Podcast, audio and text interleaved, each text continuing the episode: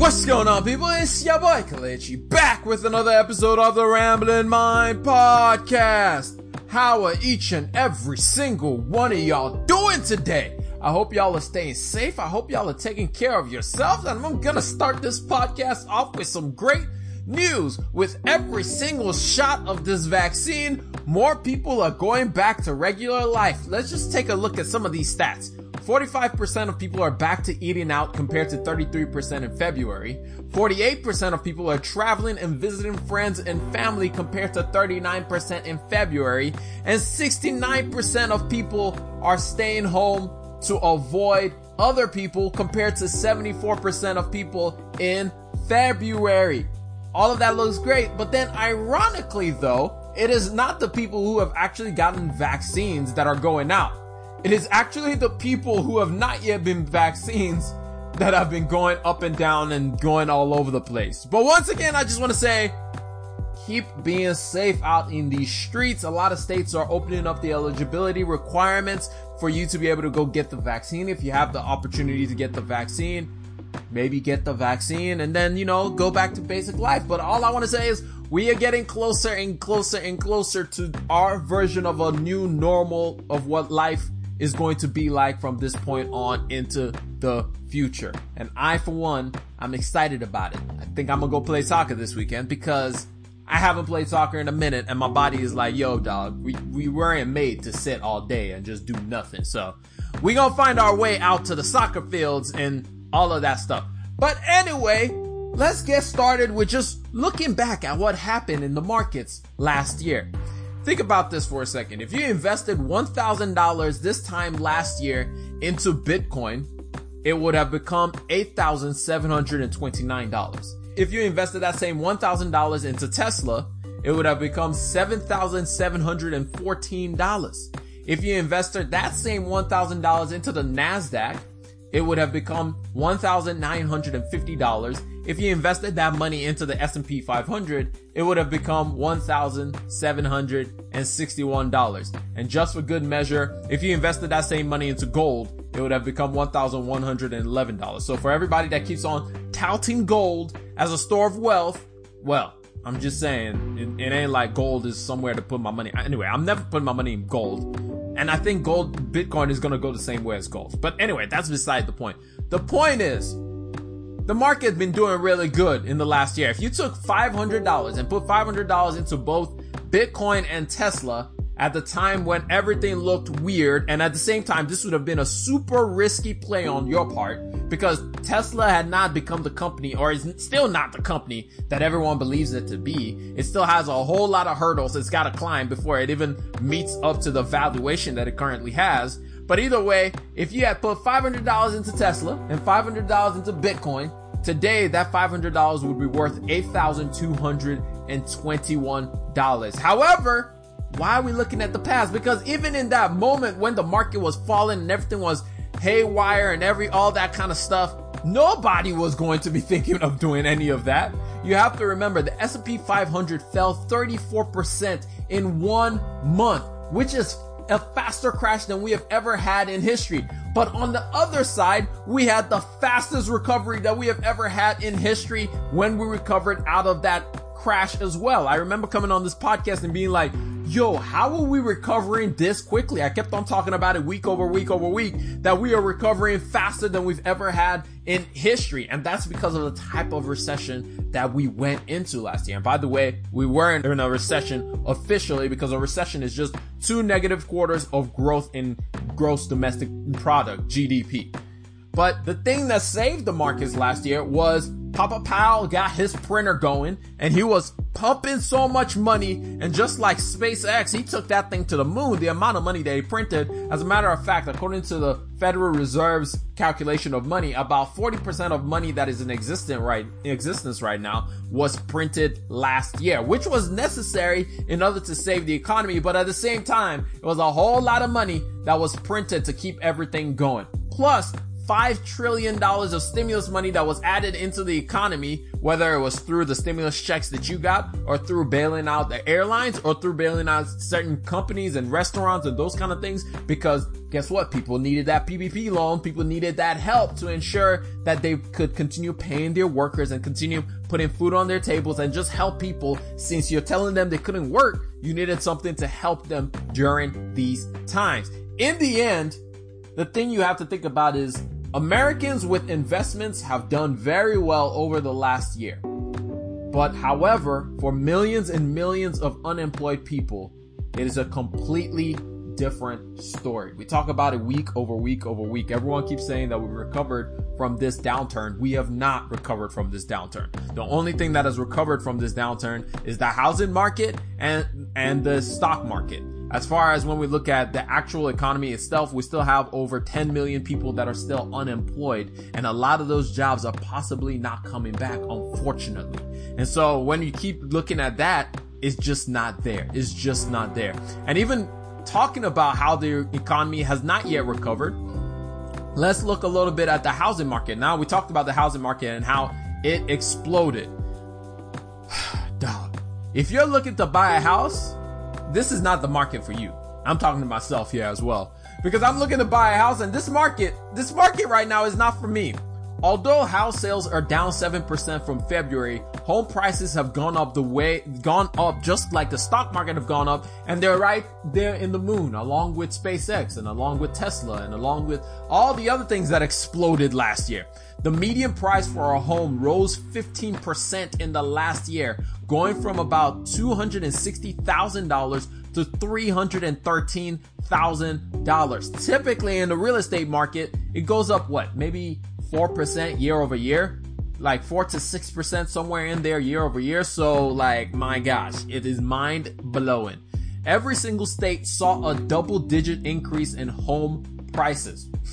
I'm sad reading this because I just, I just want to buy a house. Like, anybody want to give me money? Like, you know, just give me some money. I'm about to open a Patreon. So if you want to support the boy, just, you know, just donate a few bucks and help the brother out. I'm just saying. Also, home inventory is down about 30% from where it was last year. And so when you do the, the curve that I learned when I was in high school in macroeconomics, basically simple line of supply and demand. If demand is down and supply is plenty, price will be low. But if supply is high and demand is low, then the price will be low. But if demand is high and supply is low, prices will be extremely high, which is what we're seeing right now. Also combine that with the fact that interest rates interest rates, rates, like what? Interest rates are at historic lows. People are bidding up home prices like there's nothing else to do in their lives. It is becoming an extremely expensive market for anyone to buy from, which means that a lot more people who have been holding off and trying to buy a house are going to be left out of the market again. The Mortgage Bankers Association is expecting record mortgage purchases or originations to increase to $1.5 trillion this year. $1.5 trillion of new mortgages that will be opened up. Now refinances, brand new mortgages that will be opened up. So it's crazy, man. However, we got to keep this in mind. Like I said earlier, it looked like everything is doing well when we look at the the real estate market and we look at the stock market, we look at Bitcoin, we look at NFTs, we look at everything that's exploding. And there's a little but that we always have to keep track of. Something that we got to keep our mind on and keep looking at is something from the uh, Federal Reserve. This is from Chicago's Federal Reserves, which monitors the National Activity Index. They showed that the U.S. economy is actually below trend of the growth for the first time is is trending lower for the first time since April when the when the co- country was completely shut down. US retail sales actually shrank 3% in February. Industrial production and cap- capacity, oh my gosh, I cannot talk right now. Tell me why I cannot talk. But anyway, let's get back into it. Industrial production and capacity utilization dropped 4.2% Combining that with the manufacturing output being down 3% and mining output being down 5%. Combine all of those, that's a lot of industries that are still blue collar jobs that we have in the in the US. Now, part of that is probably affected due to the storm in Texas and due to some of the ice storms that have been going on in the world. Non-farm payrolls uh, payroll reports showed 380,000 jobs being added. However, that is a little change when compared to what was happening in December and January. These numbers are extremely weak. February's decline wasn't an aberration either. Some people might say, oh, we're recovering. It was just a little hiccup due to the storm, like I just said. But then they said this was not an aberration. The index saw negative readings for production as well as personal consumption and housing. All four categories decreased from January. Like we say all the time, GDP is calculated by both production, also by consumption, both by businesses and also by people, and then also by investments. The biggest chunk of how GDP is calculated is consumption by people, consumer spending. That makes up 66% of our GDP. So if people are spending less because they don't have that much money, because they're still trying to deal with how to handle this pandemic, how to do all their stuff, it means that the GDP and the economy is not opening up and is not doing as well as it probably should be doing at this point after recovering this much. It's just interesting to me because people, if you listen to a lot of people on YouTube, they're like, oh yeah, we recovered from the economy, da da da da da. Especially when it's a lot of young people who have just kind of made a bunch of money. They say, oh yeah, we've recovered from the economy, but the thing is like they're in a silo. They don't really know much about anybody outside of that silo. This is why, side note, it's very important that we keep a large circle. At least we know what's happening in the world around us. At least we understand what might be happening outside of our little bubbles. Because when we only look at what's happening in our bubble, we'll think that everything is fine in the world and we'll never understand what else other people are dealing with or what other people are going through. So it's very important that we find ways to be able to expand our bubble so we know what's going on. I'm not saying you gotta, you gotta understand every single thing that's happening in the world, but just have an idea that what you live and what your life is is not necessarily the same thing that somebody else is going through. And we're seeing that with some of the numbers that the Chicago, I was about to say Chicago because now my Nigerian voice was about to come out and be like, Chicago? You know, Chicago, the one up there in the north is very cold. Anyway, let me stop. The Chicago Fed was uh, reported. Continuing on the note on Chicago, in Evanston, Illinois, which is close to Chicago. Look at that. Look, don't y'all love it? Don't y'all love that transition? That transition was so smooth is about to vote. Uh, a vote is taking place in the city to determine if, for the first time in American history, reparations will be paid to African Americans. Notice I spe- specified that this was the first time that reparations will be paid for Africans, African Americans. I don't know why I'm butchering everything today. For African Americans. This is, however, not the first time that the United States has paid reparations. For anybody who doesn't know their United States history, they paid reparations when they started putting Japanese Americans into concentration camps. We talked about that in the past. Basically, they paid them reparations because they forced them to close their businesses and all this other stuff. And then they repaid them during the World War II era. And, you know, they were like, oh, we are sorry for being racist and for being jerks and for being dicks and pushing you guys in concentration camps and basically doing the same thing that the Germans were doing that we're fighting about, but not handling the same things. Yeah, black people have never experienced that because every time they were like, oh yeah, we're gonna do this reparations, you have a guy like Andrew Jackson who's like, nope, we're not doing that. Close that thing off. We're definitely not doing that. That is definitely not happening. And so that has not happened for the longest time. But this might be changing, especially after everything that happened in 2020. 2020 was like a major melting year. It was just like everything happened. We had the pandemic, we had a race relations discussions, we had a lot of those issues, especially after the deaths of George Floyd, Breonna Taylor, Ahmaud Arbery. A lot of discussions started coming back and being like, yo, what about them reparations?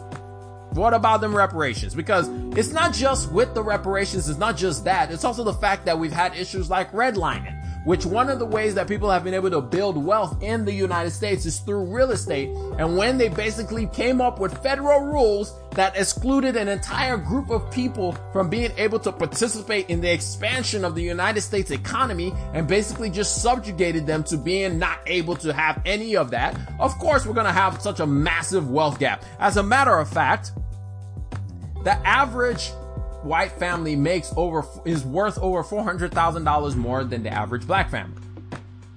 That's not that's not just like oh it just kind of happened. No, That's because of things that have happened over and over and over again. And if anything that I'm saying bothers you, I'm sorry. Go do some research, go learn a little bit. I know we didn't learn any of this stuff in high school, but y'all keep telling me that college and school is useless and you can learn anything online. So yeah, go, go learn online because you can find a lot of this information. It's readily available. We got the internet.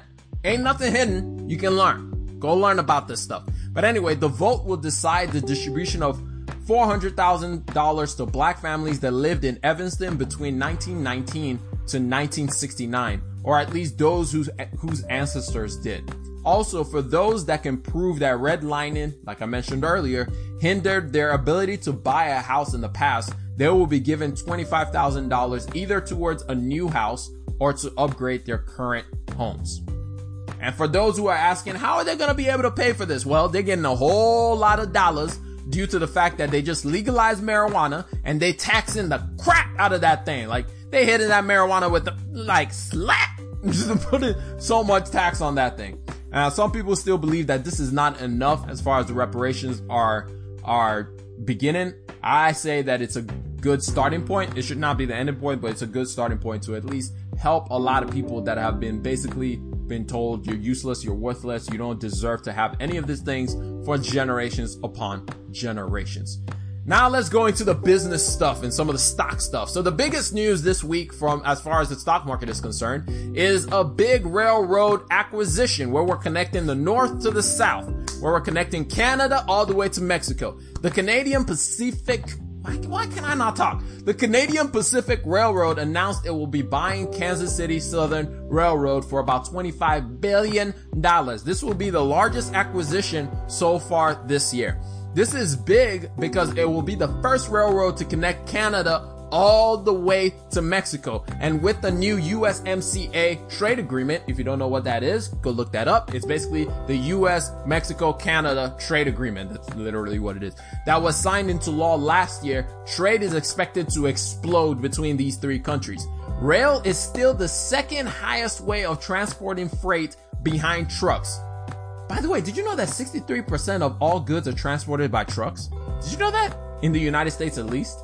I didn't know that. I only found that out because I read this article and then I did some more research and was like, what? 63%? Man, Tesla might be onto something with their uh, trucks that they're trying to come out with. But anyway, besides that. And rail is the second largest at just 18%. So, however, the deal might not go through because it still has to get approval from the United States Surface Transportation Board which has not always looked favorably upon previous attempts by Canadian railroad companies to buy US rail companies.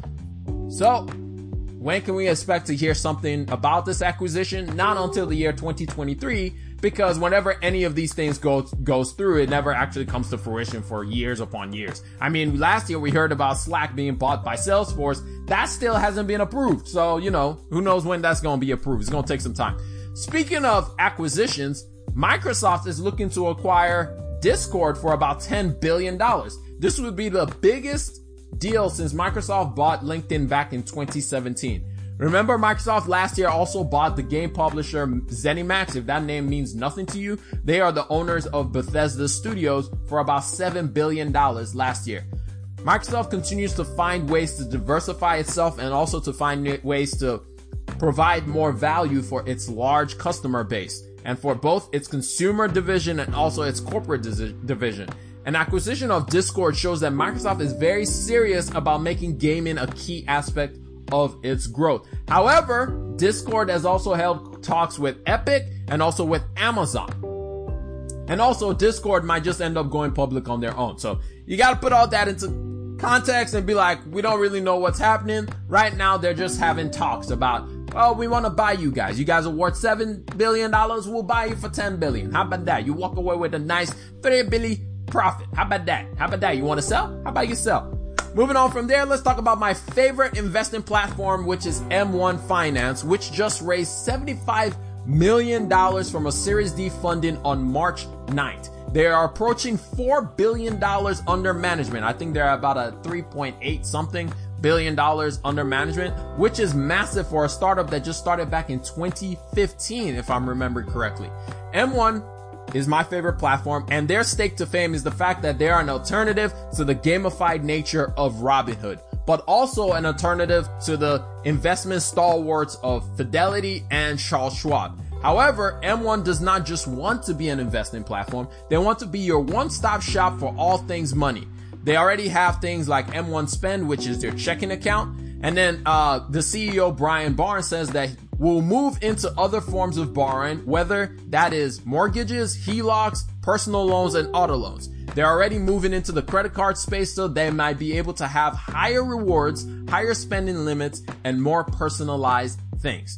I, for one, I'm a huge fan of this platform. So if anybody knows the CEO, Brian Barnes, please hook a brother up so I can get him on the podcast and I can ask a few questions about M1 Finance because I just want to talk to the dude because I think the dude is very smart. So if you got a hookup and you know how to get in touch with Brian Barnes because he's not on Twitter, so you know, if you know how to get in touch with him, let the brother know so I can get him on the pod and we can have a discussion about M1 Finance, about some of the things that are going on in the market and where he might be seeing the future of M1 Finance.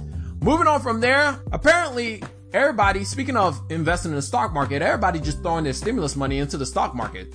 Deutsche Bank estimates that as much as $170 billion from the latest round of stimulus payments will flow into the stock market. So that is good because, you know, I love when people are starting to invest and starting to plan for the future ahead. However, I just hope everybody's not just like YOLOing it into things like GameStop or AMC or BlackBerry or any one of these other meme stocks or something like that. Make sure that you're doing your due diligence if you are investing and you're doing the things that are best for you. And plus, remember, there's a hierarchy when it comes to, to investing. First, you want to start off with having an emergency fund. Do you have that? No, then you probably shouldn't be investing. Then paying off your debt. You got that? No, then probably pay off your debt. And then start off with investing. And even with investing, you want to start off with Roth IRA. So that way you don't have to pay taxes on that money, you know? So just keep that in mind if you are starting to invest in the market. The next topic I want to talk about is taxes. I've been told, and people always say that two things are certain in life. Death and taxes. And now I'm gonna rebut that whole thing.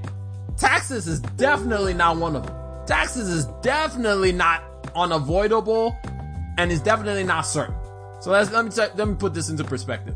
The wealthiest 1% of the United States households failed to disclose about 21% of their income, according to a new study by the IRS researchers and economists.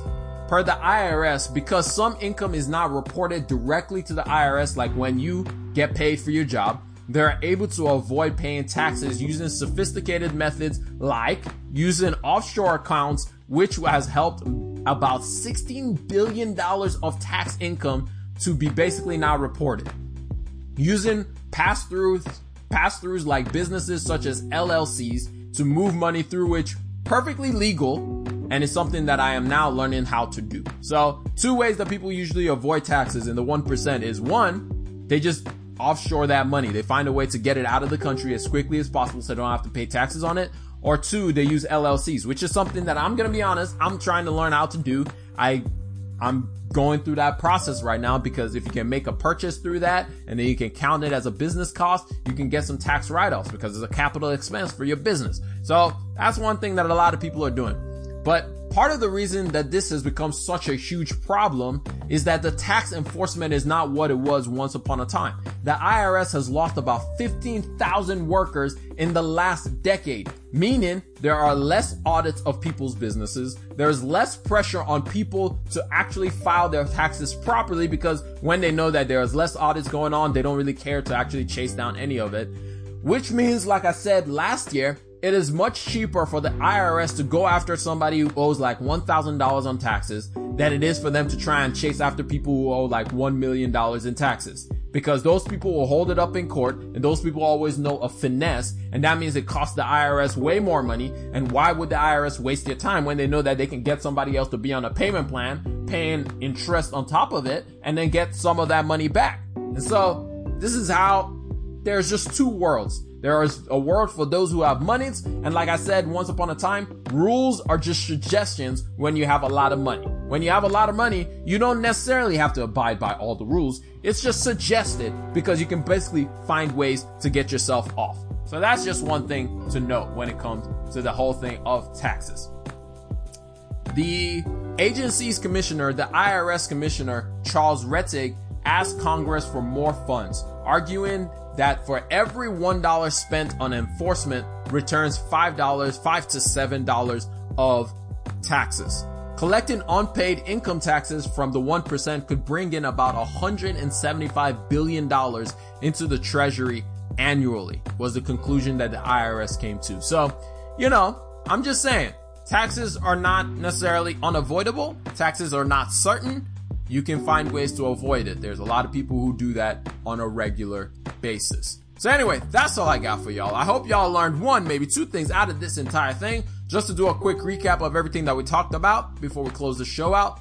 We started off talking about the fact that people are getting out and doing more with it, but however, that's not necessarily being reflected in the economy because we're having a, a slowdown in certain things that are important, especially when we look at personal consumption, which makes up 66% of the GDP growth. Then we took a look at the fact that we might be seeing some reparations get paid out to people who live out in Evanston, Illinois. And then we talked about the big acquisition by railroad companies, talked about Microsoft trying to buy Discord. If that ever happens, we don't know. Microsoft has been striking out a lot. They struck out with trying to acquire TikTok. So we don't really know where that's going. But, and then we talked about my favorite investing platform, M1 Finance. And then we talked about the fact that people don't pay taxes anymore. So, but anyway, that's all I got. I hope y'all learned one, maybe two things out of this entire thing. And before I close out this podcast, I have to end it on a somber somber, somber note. On Monday night, there was a shooting in Boulder, Colorado. 10 people were killed. We saw no mass shootings all of last year, but as soon as we start opening the economy back up and start seeing a version of normalcy, we went all the way back to normal to seeing more mass shooting. So once again, I'm gonna leave this message with everybody. Just like I said last week. Love your neighbors or just be good citizens love your neighbors, or just be good citizens. I don't want to keep reading news about another shooting and another mass killing and another pr- like I'm, I don't I don't want that. I'm tired. I don't want to have to talk about that. I don't want to view it. I don't want to see it. We've already been through an entire pandemic where we lost over half a million people, if not more, at this point. So please, love your neighbors or just be good citizens. Spread that with your personal community. Let them learn from the way you live so that they also can love their neighbors, neighbors, or just be good citizens. But anyway, that's all I got for y'all. I hope y'all learned one, maybe two things out of this entire thing. This is like the fourth time that I've said this. But I'm gonna catch y'all later. Remember, generosity is always greater than greed. God bless each and every single one of y'all, and I'm out. Peace.